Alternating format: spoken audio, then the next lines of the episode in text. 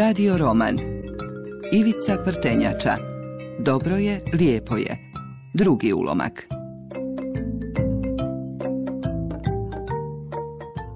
Moj stan ima sve što je potrebno za dobar obrok. Za uživanje u kuhanju. Veliki gorenje hladnjak, pečnicu s ražnjem, mikser, čak i mikrovalnu. Kad sam s Marijom sjedio na kavi i unajmljivao ga, ona mi je to s ponosom istaknula. Ja sam se više ulovio činjenice da stan ima balkon. To mi se činilo važnijim. Uglavnom, jeo sam vani. Često u nekakvim birtijama nekakve gablece. Drugi izbor bili su čevapi i pljeskavice. No proizveli bi mi takav gastritis da sam u tramvaju sve do kuće morao cuclet gastale. Za nešto bolje, naravno, nisam imao novaca. Sve mi je to lagano već išlo na živce. Uvijek isto. Uvijek jednako besciljno i usamljenički. Sjednem za neki manji stol. Odmah naručim pivo, uzmem birtijske novine umrljene ciklom i masnoćom. Čitam ono što sam već čuo na radiju, čak se i bivša misica zaručila. Konobarica nudi fileke, uzimam nekakve kobasice, sve je to bez veze. Narodni radio i davno zaboravljeni klasik domaće zabavne glazbe iz sedamdesetih. Svijet oko mene nek se vrti, živjet ću sve do svoje smrti. Da. Izađem bolestan od hrane i od Hrvatske na ulicu. Hodam kao prognan dok me ne stisne u želucu, dok mi se obrazi ne slede od hladnoće i dok se ne prestrašim vlastite netrpeljivosti. U stanu istovremeno radi televizor i radio. Na trećem programu radija često slušam priče i eseje, intervjue sa stranim piscima i likovnim umjetnicima. Napipam ono što volim. Melankoliju, tužnu pomirenost, avanturu stvaranja. Za većinu od tih ljudi čujem prvi put u životu. Slušam poeziju. Često se osjećam kao u onoj birtiji iz početka, stisnuto i jadno. Kažem, zabavno je. Zabavno je dok se gušim u vlastitom otrovu. Što ti se događa? Što želiš? Ne znam. Sve mi nedostaje. Izlazim na balkon. Kad bih barem pušio da sad zapalim i onda barem otpuhujem taj dim u vjetar. Kad bih barem bio sklon kupovini marihuane od nekog musevog klinca. Kad bih mogao u tome uživati. Kad bi meni to barem vrijedilo. Ali ne vrijedi. Nemiran sam i odlazim u kupaonicu, bolje mu zastor na kadi. Izašao sam pred zgradu. Hodam pločnikom sve dalje od stana, sjedam na tramvaj. Počinje kiša. Dolazim u kafić preko puta Glorije. Gledam kroz prozor kako se Daniela i Iris skreću među policama i knjigama. Kako se naginju i slažu. Kako se smješkaju i razgovaraju s rijetkim kupcima. Nisam im se javio. Ali sam se svejedno došao ogrijati gledajući dva svoja najbliža bića u ovom trenu, u ovom gradu. Neobično su lijepe, kao vatra u kaminu, kao domino na tepihu dnevnog boravka obiteljskog doma, kao krevet ljubavnice. Odlučujem razgovarati s direktoricom o toj mogućnosti. O tome da radim dvostruke smjene, slobodno vrijeme me ubija. Ne znam što bih sa sobom. Direktorica je nakon kratkog premišljanja, gotovo s čuđenjem, dopustila da radim dvije smjene. Cijeli dan. Razveselio sam se. Bolje mi je biti aktivan. Sve se odvijalo brzo, kako nam je i odgovaralo.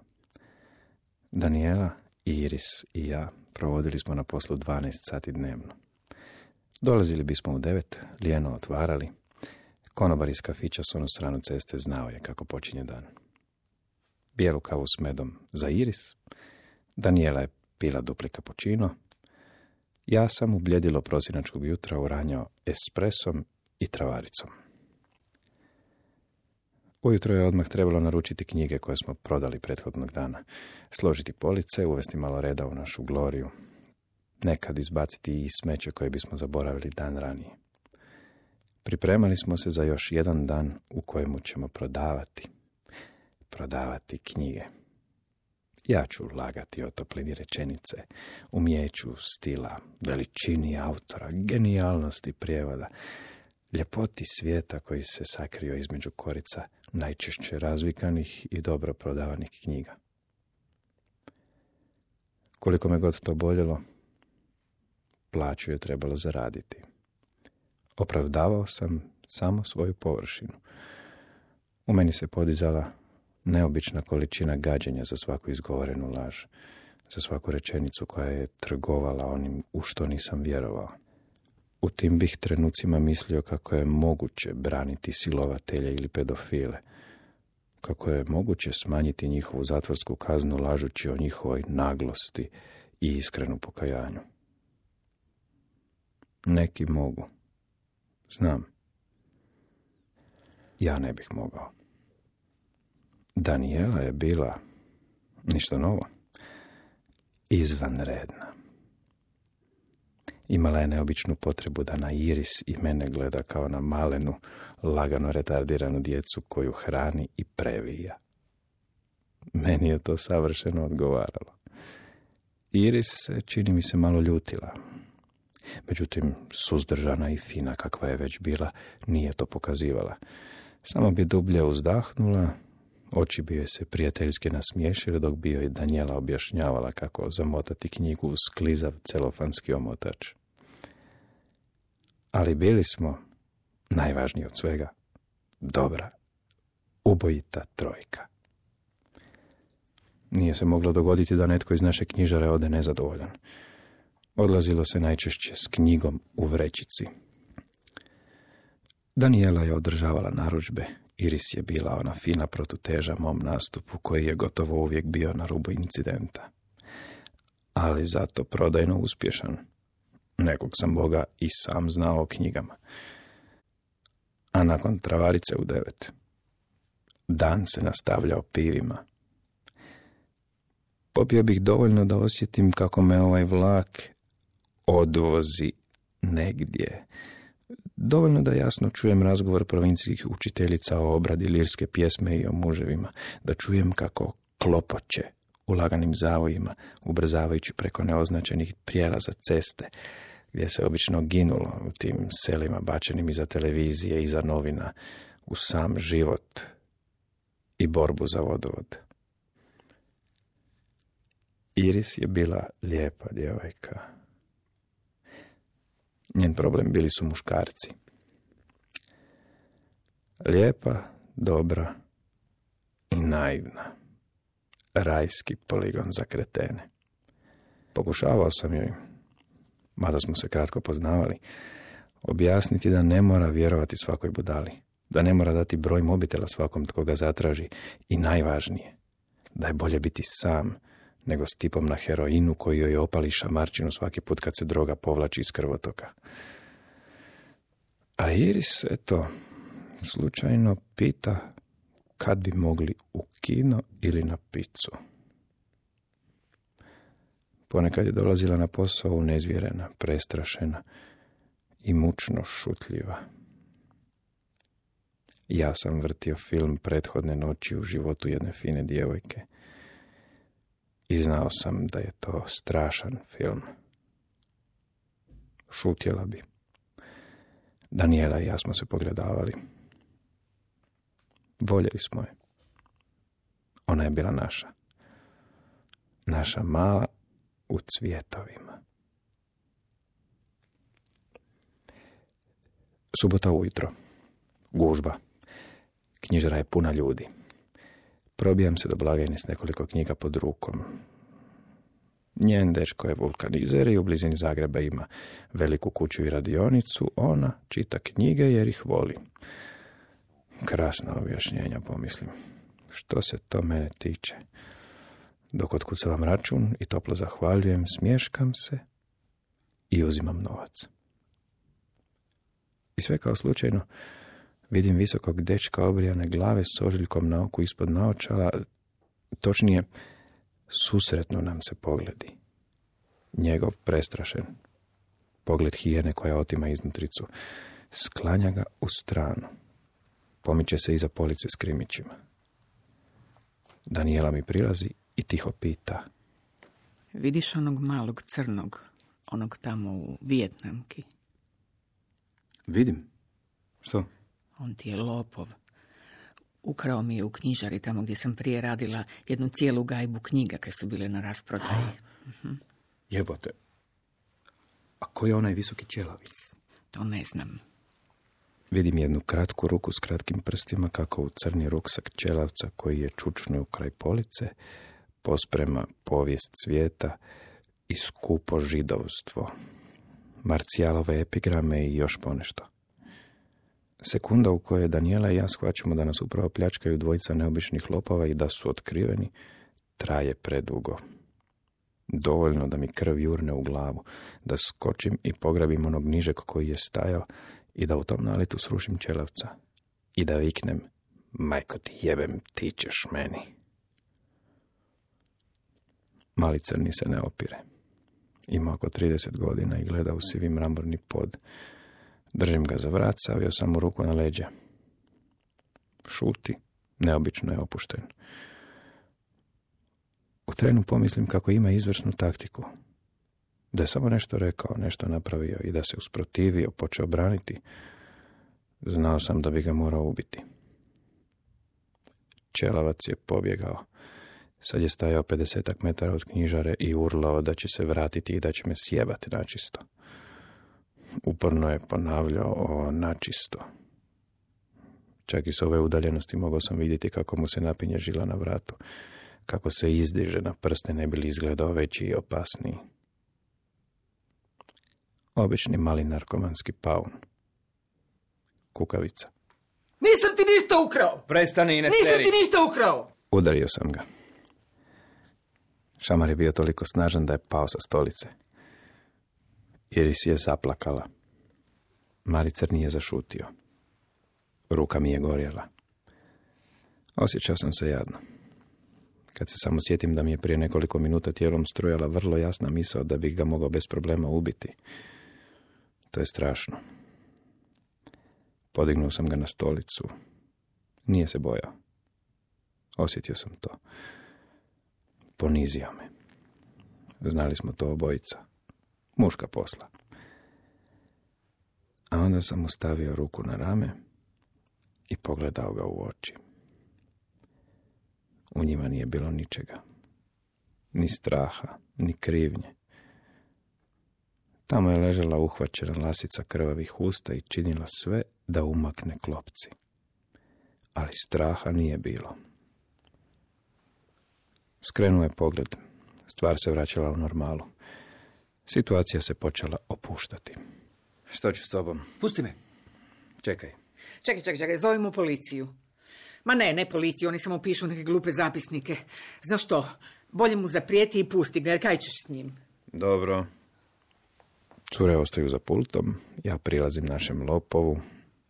On gleda. Ovog puta ne u pod. Gleda ravno u mene. Ravno u oči. I spreman je. Ajde, ostavi knjige i briši. I zaboravi ovu knjižaru. Ovdje više nećeš krasti. Ok. Devet godina živim od krađe knjiga i prodaje po antikvarijatima. Imam kući knjiga valjda tonu koje niko neće. E pa onda ih lijepo pokloni nekoj knjižnici. Niko me nikad nije tako ošamarija. A vjeruj mi, prsti su mi A dosta sad, idi. Iris otključava vrata. Sve je gotovo. On šutke odlazi. Daniela mi prilazi i gleda me toplo. Rekao bih s ljubavlju. Svaka ti čast. Ja ne znam što bi da ti nije bilo. Jasno mi je da ću uskoro spavati s njom. Gleda me toplo i začuđeno. Vatra gori. Mužjak se razmahuje snagom. Žena skuplja bobice. Ruka me još uvijek peče. Hvala malom crnom lopovu. Gledam je kako se kreće. Volio bih da netko primijeti kako mi se šire nosnice, kako mi se grlo suši i kako mi srce tuče kao šamanski bubanj u gluho doba noći. Mužjak u knjižari među svim tim lijepim knjigama. Evo, odlazi preko u kafić po pivo, pelinkovac i vodku. Cure su mi poslale. Red je da sad nešto eksamo, prošaptala je na opće za prepaštenje naša Iris. Nekoliko dana poslije na tramvajskoj stanici prilazi mi jedno poznato lice. Dobra večer. Kako ste? Dobro. Kako si ti? Nije loše. Imao sam nekakvu gripu, sad sam ok. A, dobro. Čuvaj se. Slušam svoj glas, svoje nevjerojatne riječi, pažnje upućene kraljevicu knjiga, narkomanu, malenom crnom lopovu kojeg sam mogao ubiti. I sretan sam. Dobro je. Znate, ukrao sam prije nekoliko dana vašu knjigu. Pjesme. Nitko mi nije htio dati za nju niti kune. Prepoznao sam vas korica. A ja sam onda navečer čitao, ništa nisam razumio. Poezija je baš bez veze. Gledam ga. Krivonog, taman, lijepih plavih očiju, klatari se predamnom s putnim ruksakom knjiga na leđima. Gledam taj način opstanka, tu njegovu utrku koju je već izgubio. Gledam tu nesreću koju je preostalo samo da se smije sama sebi. A di ti je prijatelj? U komuni. Roditelji su ga odvukli najprije u bolnicu, a onda je sam potpisao odlazak u komunu. Na tri godine. E, sve nas to čeka. Noć postaje tiša. Tramvaj se uvlači u tamnu venu ulice i odnosi me naslonjenog na staklo. Jedna kratka ruka s kratkim prstima maše mi sa stanice.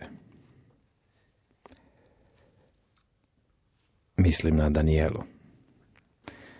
Na to kako ću je poleći na Marin i Duškov krevet dok vani bude pljuštala kiša i dok Grace Jones bude udarala taj sneni tamni ritam jednoj toploj zimskoj noći u Zagrebu. I kako je to žudnja koju mogu podnijeti. I kako je to očekivanje kojemu ne treba nikakva žrtva. Kako ćemo se ujutro moći rastati ni mrvicu bliži, ni mrvicu dalje od onoga što smo bili. Slatko mi je misliti da je tako nešto moguće.